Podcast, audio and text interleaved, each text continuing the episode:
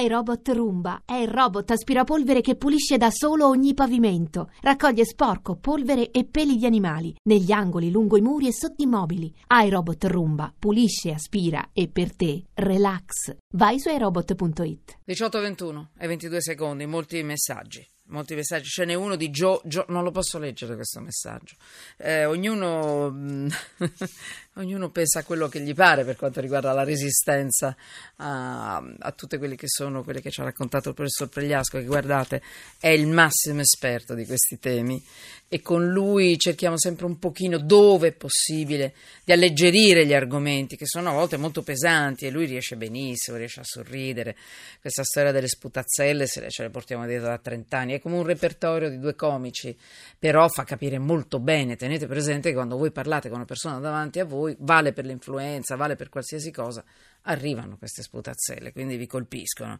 Ehm, eh, dopo, dopo, vi leggo qualche messaggio, però beh, vorrei sapere dal professore se potrebbe centrare qualcosa la qualità dell'acqua potabile, eh, potabile la carica batterica eh, costante. Eh, resiste alla mucchina? Stefano, Firenze. Eh, carissimo, io sono per i vaccini, ma lo sai quanto costano in campagna?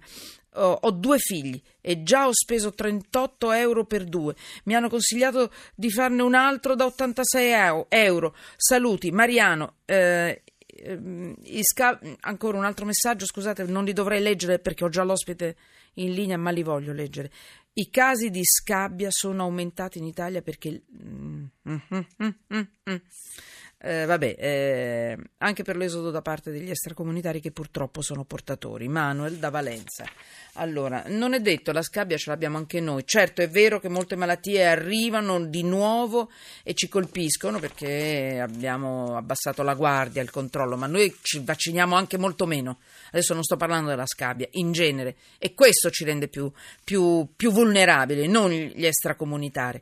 Davide Cantoni, direttore responsabile, come lo pronuncio? ETV di Como o I... Ah, mi dica lei benissimo. Ehi TV, ah scusi l'ho detto. Va bene. Benvenuto Davide. Grazie. grazie. Allora, come questa, questa notizia vi farà diventare pazzi. Fa anche un po' sorridere, ma mica tanto.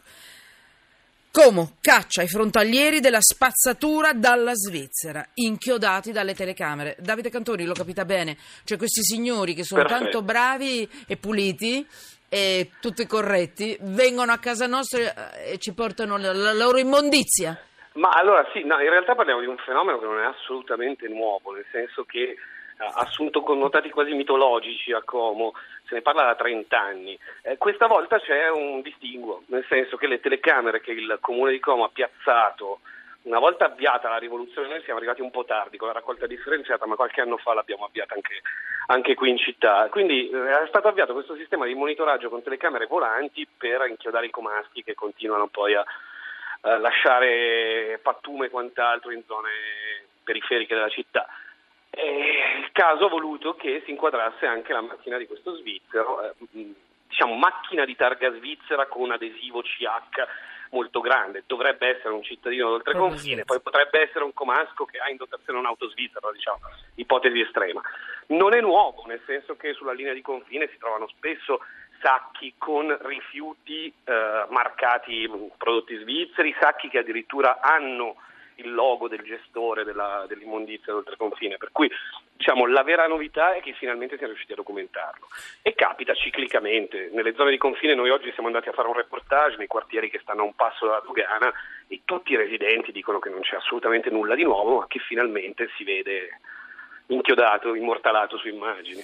Senti Davide, oh, direttore, mi scu- scusami, tanto il direttore Davide, si, dà del tu, si dà del tuo al direttore eh, nelle redazioni. Eh, direttore, eh, ma se, be- se, viene beccato, perché queste sono indagini sì. della polizia locale, attenzione. È in mano, allora la palla adesso è in mano alla polizia eh, locale. io becco tramite... lo svizzero che mi porta la sua schifezza di spazzatura in Italia, io amo la Svizzera.